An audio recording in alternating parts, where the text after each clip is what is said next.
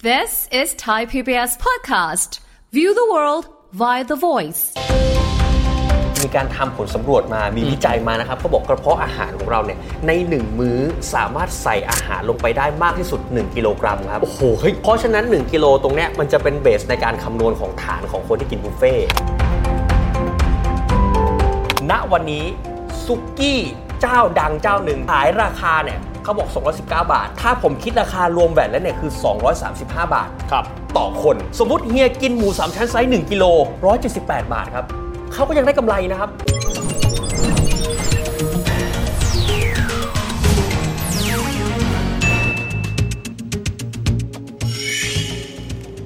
สวัสดีครับ วันนี้พบกับเรา 2 คนนะครับ ในรายการเศรษฐกิจติดบ้าน ผมวิทย์สิทธิเวคินครับ ผมไกด์รัฐศักดิ์สกุลวัชระอนันต์ครับ เวลาเจอไกด์นะครับ ต้องบอกว่าเรื่องอะไรที่ยากๆ ก็จะง่ายขึ้นนะครับ แล้วก็จะเป็นเรื่องที่ใกล้ตัวด้วยครับไกด์ ครับ ไกด์ถามอย่างนี้ สมมติเวลาคนเราอ่าสมมตินะ ฮะ จบแต่ละเดือนบอกว่าฉลองกันหน่อย คนไทยชอบไปไหน บุฟเฟ่ต์ เออทำไมชอบกิน บู เออ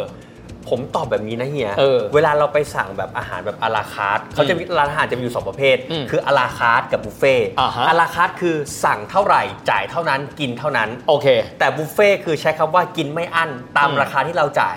สมมุติว่าถ้าผมบอกว่าผมจะพาเฮียไปกินเลี้ยงแบบถ้าเรารู้ว่าต่างคนต่างกินจุ อืม ไปกินข้าวราดแกง หรือไปกินแบบร้านอาหารหรูๆแบบสั่งเป็นจานๆอาจจะไม่คุ้ม อืม ถูกต้องไหม ถูก แต่ถ้าเราไปกินร้านบุฟเฟ่ต์เนี่ยเราฟิกราคาไปเลย สมมติ 3 4 0 0 แล้วแต่ความสามารถของกระเพาะอาหารที่จะจุเข้าไปได้ อืมถ้าเป็นผู้บริโภคดีครับ ครับ เขาไม่ต้องคิดเยอะไง ครับ จ่ายเท่านี้กินอะไรก็ได้ แต่ทีนี้ถ้าเกิดเป็นผู้ประกอบการล่ะครับ ครับ สมมุติว่าเขาเจอคนกินจุเยอะ เออ ๆเขาจะคำนวณต้นทุนยังไงครับกายเขาจะตั้งราคายังไงที่คิดว่า อันเนี้ยเหมาะสมที่ตอบโจทย์คนทุกคนขณะเดียวกันตัวเขาได้กำไรครับ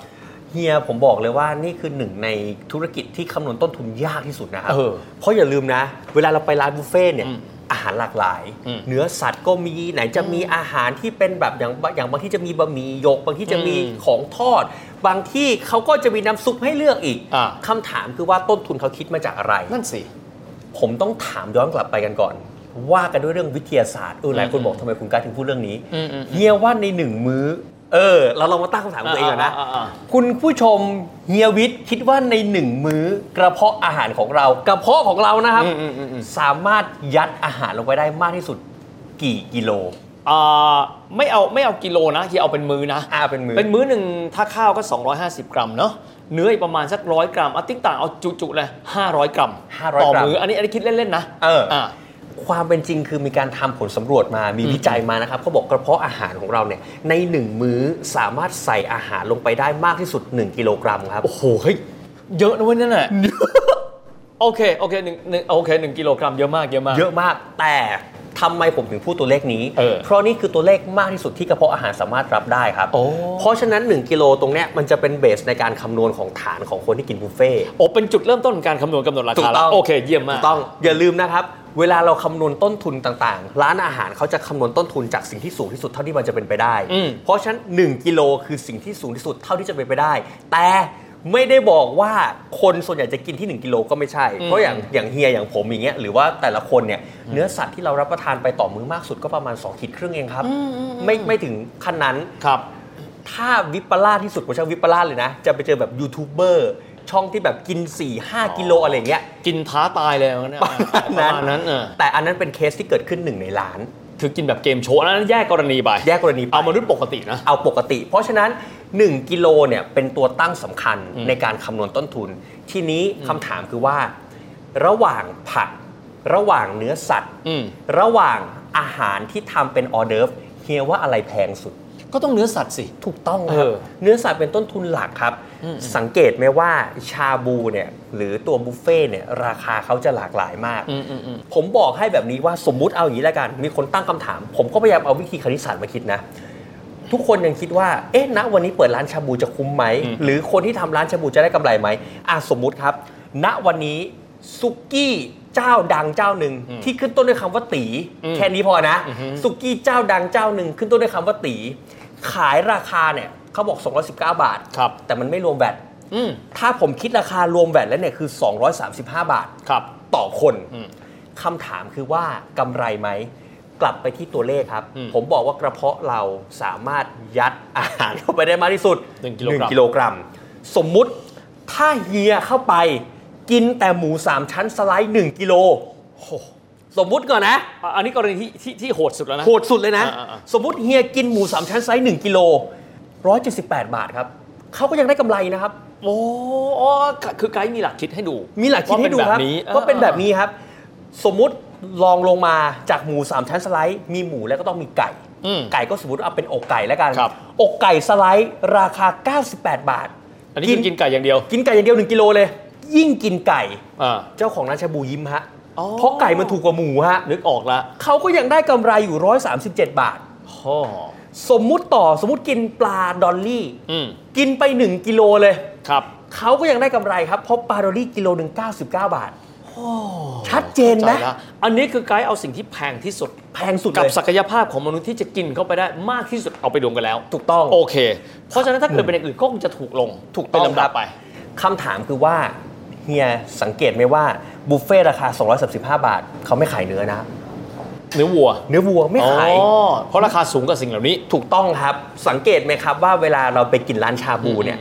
เออผมใช้คำว่าบุฟเฟ่ที่ราคาไม่เกิน 300 บาท น้อยที่นะครับ ที่จะมีเนื้อวัวไปให้ โอ้ เพราะเนื้อวัว 1 กิโลเนี่ยตอนเนี้ยมันอยู่ที่ประมาณ 200 กว่าบาท ครับ สมมุติว่าถ้าเฮีย 235 บาท และผมมากินเนื้อวัว 1 กิโลเนี่ยเฮียก็ร้อนๆหนาวๆเลยนะ อ๋อแน่นอนนึกออกสะเทือนมี สะเทือนต้องมีสะเทือน เพราะฉะนั้นเวลาเรากินบุฟเฟ่ที่เราจะต้องไปจ่ายบุฟเฟ่แบบแพงๆเพื่อให้กินเนื้อวัวครับเพราะเนื้อวัวมันแพงเขาเลยต้องดีดราคาบุฟเฟ่ขึ้นไป อ๋อก็แยกเป็นเมนูเช่นอ่าพรีเมียมหน่อยเนาะมีเนื้อวัวก็ปรับราคาสูงขึ้น ถูกต้อง เพราะฉะนั้นเราจะสังเกตว่าเนื้อวัวเนี่ยราคามันจะอยู่ที่ 300 กว่าบาทขึ้นไปแล้ว ครับ เพราะฉะนั้นถ้าเป็นเนื้อหมูเนื้อไก่เนื้อปลามันจะถูกกว่า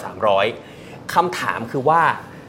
ที่บอกว่ากิน 1กิโลเนี่ยอย่าลืมนะครับ เวลาเราไปกินจริง อืม ๆ เราไม่ได้กินหมูสามชั้นหนึ่งกิโลนะครับเราเข้าไปเนี่ยมันเกิดการถัวเฉลี่ยต้นทุนกันเกิดขึ้น โอเค สมมุติว่าเฮียเข้าไปเฮียไม่ได้กินหมูอย่างเดียวแน่นอน อืม เฮียทานหมูเฮียทานไก่ อืมมี เฮียทา ผั นปลามีผัก มีของหวานมีออเดิร์ฟ และผมบอกให้ว่าใครที่เป็นสายมังสวิรัตไป เจ้าของร้านยิ้มฮะเพราะผักมันถูกครับ ผักถูกกว่าเนื้อสัตว์อยู่แล้ว ถูกต้อง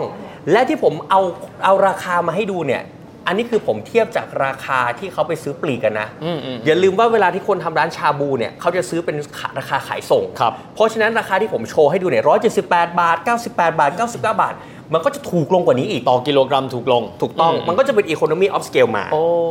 นึกออกไหมเพราะฉะนั้นตอบคำถามไปเลยว่า ธุรกิจนี้ทำอย่างไรก็กำไรครับ ครับ แต่มันก็จะมีแต่กันอีกว่า อืมอืมอืม มันก็จะมีคนประมาณว่าเฮียบุฟเฟ่ต์กินไม่อั้นใช่ไหม อืม สั่งมาเยอะๆสิ แล้วกินไม่หมด ถูกต้อง สั่งมาเกินที่สุดเขาก็ต้องทิ้ง ถูกต้อง เพราะเขาไปเวียนไม่ได้ ถูกต้อง เขาก็จะมีอยู่ประมาณอีก 2-3สามอย่างก็คืออเรื่องของโมเดลธุรกิจเนี่ย อืม เชื่อไหมครับว่าธุรกิจ โอ้ คนเขาต้องเจ็บมาเยอะ ครับ เขาถึงพัฒนาเป็นโมเดลธุรกิจได้ สมมุติครับเฮีย สมมุติว่า 235 บาทซุกี้เจ้าหนึ่งที่กระตุ้นด้วยคำว่าตีนี่แหละฮะ ผมถามว่าเขากำหนดระยะเวลาทานไหม เขาต้องกำหนดนะครับ เพราะคำถามคือถ้าเขาไม่กำหนดระยะเวลาทาน ก็กินไปเรื่อยๆฮะ จบมื้อเที่ยงรอก่อนแป๊บหนึ่งแล้วเดี๋ยวกลับไปกินมื้อเย็นต่อ ก็ไปไปเรื่อยๆเลย อ๋อ เขาก็ขาดทุนถูกต้องไหมฮะ เขาก็มีบุคคลแบบนี้จริง ๆ นะ มี เออ ครับ โอเค เพราะฉะนั้นคนที่ไปกินบุฟเฟ่ต์หรือคนคิดจะทำบุฟเฟ่ต์ต้องกำหนดระยะเวลารับประทาน โห นี่สำคัญนะเออ เออ อย่าลืมนะครับ เวลารับประทานเป็นตัวชี้เป็นชี้ตายคำถามคือ คุณอยากนั่งต่อได้ไหม อืม เขาก็ไม่ว่า แต่เขาจะมีค่าปรับ ครับ ผมบอกก่อนว่าค่าปรับสำคัญยังไงเนี่ยครับ มันจะไม่เหมือนกับธุรกิจที่เราไปกินแบบร้านอาหารแบบ อืม ร้านอาหารญี่ปุ่นสั่งเป็นอาราคาร์ท อืม อันนั้นคือมาปุ๊บสั่งสั่งสั่งสั่งรายได้เขาเกิดจากยิ่งสั่งเมนูเยอะ ครับ ยได้เขายิ่งเยอะ อืม แต่บุฟเฟ่ต์เนี่ยไม่ว่าคุณจะสั่งอะไรก็ตาม คุณก็จะได้กำไรแค่เนี้ยต่อหนึ่งคน อืม สิ่ สิ่ ง ง ที่ ต้นทุนก็ฟิกซ์ไว้แล้วนะ ถูกต้องครับ เพราะฉะนั้นสิ่งที่เขาต้องการคือเขาต้องการทำรอบให้ได้เยอะที่สุดไง อ๋อเพราะเวลาเป็นเงินเป็นทอง ถูกต้องครับ เพราะว่าธุร เว กิจ ลา บุ มี ฟเฟ่ ค่า ต์ งวดของมัน ธุรกิจบุฟเฟ่ต์เนี่ยเขาเอารอบนะครับ สมมติเฮียกินเสร็จปั๊บ อืมอืม เสร็จปั๊บปุ๊บเฮียไปปุ๊บเอาคนใหม่มาต่อ เขาต้องทำเป็นรอบไปเรื่อยๆครับ อืมอืม เขาเลยไม่อยากให้คนนั่งบุฟเฟ่ต์อยู่นานไงครับ อืมอืม และต่อให้หรือหรือจะอยู่นาน คนที่กินบุฟเฟ่ต์ก็ต้องยอมจ่ายที่แพง เพราะไอราคาที่เก็บเป็นค่าปรับเนี่ยเขาไม่ได้ต้องการจะให้คุณอยู่นานนะครับเขาต้องการจะไล่คุณออกไปนะครับ อ่าโอเคเขาจะได้มีเวลามีพื้นที่เสิร์ฟคนอื่นต่อที่จะมาจ่ายเงินเพิ่มเติมไป ถูกต้อง อันนี้อย่างที่หนึ่งเลยคือการกำหนดเวลารับประทาน 2 ครับ ค่าปรับโอเค บางคนแบบว่าสั่งกินมาไม่หมด บางคน สั่งหมูมาเอาไปหมกไว้ในน้ำซุปบ้างอะไรบ้าง เขาก็ต้องปรับนะครับ เพราะ ครับ เขาถือเป็นต้นทุน ซึ่งถามว่าค่าปรับพวกนี้ต้นทุนเขาต้องสูงนะครับ ครับ เพราะอย่าลืมว่าเขาไม่สามารถเอาไปทำอะไรต่อได้แล้ว ที่เขาเก็บค่าปรับสูงๆ ทั้งค่าปรับจากการกินไม่หมด โอ้ ทั้งค่าปรับจากการนั่งเกินเวลา เพราะเขาไม่อยากให้เราทำแบบนั้นครับ อ๋อเข้าใจละ โอเคไหม ใช้ทรัพยากรอย่างคุ้มค่าที่สุด ถูกต้อง อืม แต่คำถามคือว่าเฮียสงสัยไหมเวลาเราไปร้านบุฟเฟ่ต์พวกเนี้ยส่วนแล้วมันจะไม่รวมค่าน้ำ เอาเลยอ๋อผมสังเกตอืม เนี่ยเคยอ๋อในชีวิตไหมเหมือนว่าเราเราไปกินบุฟเฟ่ต์ไปกินอย่างบุฟเฟ่ต์หมาล่าบุฟเฟ่ต์อะไรเงี้ยเขาก็จะไม่รวม เครื่องดื่มแยก เครื่องดื่มแยก ไป เพราะอย่างนี้ครับ เครื่องดื่มเป็นตัวทำกำไรที่ดีที่สุดของร้านอาหาร อ่า เราเคยคุยเรื่องของน้ำชงเนอะ เคยคุยกันไปแล้ว และอย่าลืมนะ ถามว่าเวลาเราไปซื้อน้ำเนี่ยในร้านบุฟเฟ่ต์เขาก็จะมีให้เลือกอีกว่าเอ้ยคุณจะสั่งเป็นน้ำเปล่าเป็นขวดไหม ครับ หรือจะสั่งเป็นน้ำแบบคล้ายๆ เป็นน้ำชงที่เป็นบุฟเฟ่ต์ที่จะเปลี่ยนน้ำ ำเจ๊ก ได้ หวยน้ำกระเจี๊ยบ แล้วแต่สารพัดน้ำเลย เขาบอกว่าอันนี้ก็เป็นกำไรของเขาเหมือนกันครับ อืม เพราะว่าเป็นทางเลือกสมมุตินะครับเฮียจากกำไรที่มันถูกฟิกไปด้วยต้นทุน อืม และราคาขาย ถ้าเฮียเอาน้ำเข้าไปรวมอยู่ในนั้น ถามว่าได้ไหม อืม ได้นะครับ ครับ แต่มันอาจจะหืดขึ้นคอหน่อย ครับ แต่ถ้าเราแยกน้ำออกมา เพราะคนอย่างไรมากินข้าวก็ต้องดื่มน้ำ อืม เพราะฉะนั้นมันก็เป็นเลยเป็นอีกหนึ่งวิธีในการทำกำไร ของตัวร้านบุฟเฟ่ชาบู อย่าลืมนะครับร้านบุฟเฟ่ชาบูทุกวันนี้มีเป็นหยิบมือนะครับ ครับ คือเยอะมาก เพราะฉะนั้นเลยเขาต้องแยกค่าน้ำออกมาจากค่าอาหารเพื่อให้ลูกค้าเป็นทางเลือก ลูกค้ามีทางเลือก ร้านอาหารก็ได้กำไรมากขึ้น อืม เฮียสังเกตอีกอย่างหนึ่งไหมนอกจากน้ำรีฟิล อืม มีอีกอันหนึ่งด้วยนะ เลือกน้ำซุป อ่าใช่ สังเกตไหม น้ำซุปต้มยำน้ำซุปต้มจืด น้ำซุปฟักทองน้ำซุป อ่า แกงเขียวหวานไก่อะไรก็แล้วแต่เนี่ยน้ำซุปพวกเนี้ยเขาก็ตีเป็นเงินนะครับ อืม สมมุติเฮียมากับผม เฮียบอกหุยซุปเดียวไหมอืมทะเลาะ ซุปผ กัน ส แน่ มอ่า ทะเลาะกันแน่เพราะ อ่า สมมติเฮียกินต้มยำผมจะกินชาบู ร้านก็เลยออฟเฟอร์ว่า อ๋อ เอาเป็น แบบผสม หม้อมิกซ์ไหมคะ อ๋อ แบ่งครึ่งเลือก 2 น้ำซุปเพิ่มอีก 29 บาทเอง อืม เราก็รู้สึกว่า 1 ตอบโจทย์ เราได้กิน 2 น้ำซุปด้วย ครับ ร้านเขาก็ได้กำไรจาก อืม การขายน้ำซุปเพิ่มด้วย นึกออกไหม เพราะฉะนั้นทุกอย่างเวลาเราไปกินก็ต้องบอกว่าทุกอย่างเขามีกลไกนะ ใช่ ถ้าเกิดว่าเราคำนวณโดยละเอียดเรามีหลักคิดแบบนี้ ก็จะสามารถผู้ประกอบการตั้งราคาได้เหมาะสม ใช่ครับ คำนวณกำไรได้ ใช่ครับ เป็นประโยชน์มากนะ เป็นประโยชน์มาก และผมจะทิ้งท้ายแบบหนึงเฮียสังเกตไหมว่าบุฟเฟ่ต์ราคา 300 บาทเนี่ยมักจะไม่ค่อยอยู่ในห้าง อ๋อเพราะว่าเรื่องค่าเช่าที่ใช่ไหม ถูกต้องครับ โอ้นี่กำลังจะถามว่าเรื่องฟิกซ์คอสนะ เออ ค่าเช่าที่ ค่าตกตั้งร้าน รวมถึงค่าเอ่อของบริกร ครับ เป็นต้นทุนหมดเลยนะ ผมบอกให้ว่าสิ่งที่ผมคิดคือกำไรขั้นต้น อืม แต่สมมติว่าระหว่างถ้าเราไปอยู่ในห้างสังเกตไหมครับ ชาบูในห้างไม่ถูก ไม่ถูกแน่นอน เพราะว่าค่าเช่าบวกเข้าไปแล้ว ถูกต้องครับ และค่าเช่าของห้างเนี่ยเขาจะกินในลักษณะของ GP อ๋อ ทุกๆออเดอร์ที่เราขายได้ห้างก็จะได้รับด้วย อ่าอ่า นึกออกไหมฮะ แต่มันจะไม่เหมือนกับไอตัวร้านที่ไปตั้งข้างนอก อืม เพราะร้านตั้งข้างนอกค่าเช่ามันฟิกไปแล้ว ครับ เพราะฉะนั้นคำถามคือว่าระหว่างเราต้องเสียเงินทุกๆ บาทให้กับค่าเช่าที่ กับเราเปลี่ยนใหม่ไหมว่าต้องขายให้ได้กี่คนถึงจะคุมต้นทุนได้ ครับ คนก็จะเลือกอย่างหลังมากกว่า เพราะว่าถ้าสมมติว่าเราไปกินกับค่าเช่าที่ ยังไงก็ตามด้วยค่าเช่าที่เขาคิดเป็นเปอร์เซ็นต์เขาไม่ได้คิดเป็นว่าฟิกคอร์สเดือนนี้ขายได้หมื่นหนึ่งไม่เอา เพราะห้างสรรพสินค้าเขาก็ต้องทำกำไรมากที่สุดจากพื้นที่ที่เขามีอยู่ถูกต้องไหมครับ เพราะฉะนั้นเขาก็เลยเปลี่ยนใหมายว่าการที่เขาไปตั้งข้างนอกเนี่ยมันทำให้เขาสามารถสู้ราคาได้นึกออกไหมฮะเพราะฉะนั้นเวลาเราเห็นชาบูราคาไม่เกิน 300เนี่ยมักจะตั้งอยู่ข้างนอกห้าง อ๋อ เพราะด้วยค่าเช่าที่ที่เขาสามารถแข่งราคากันได้ ครับอืม เพราะฉะนั้นผมถึงบอกว่าณวันนี้ทำชาบูบุฟเฟ่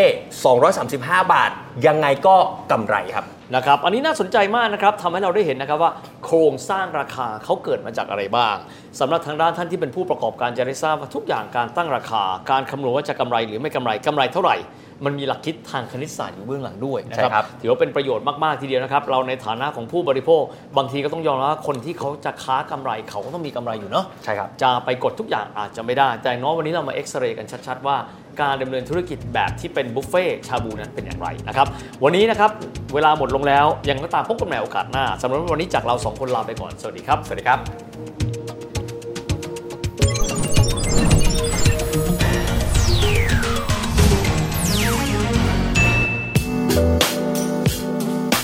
ติดตามรายการทางเว็บไซต์และแอปพลิเคชันของไทย PBS Podcast Spotify SoundCloud Google Podcast Apple Podcast และ YouTube Channel ไทย PBS Podcast Thai PBS Podcast. View the world via the voice.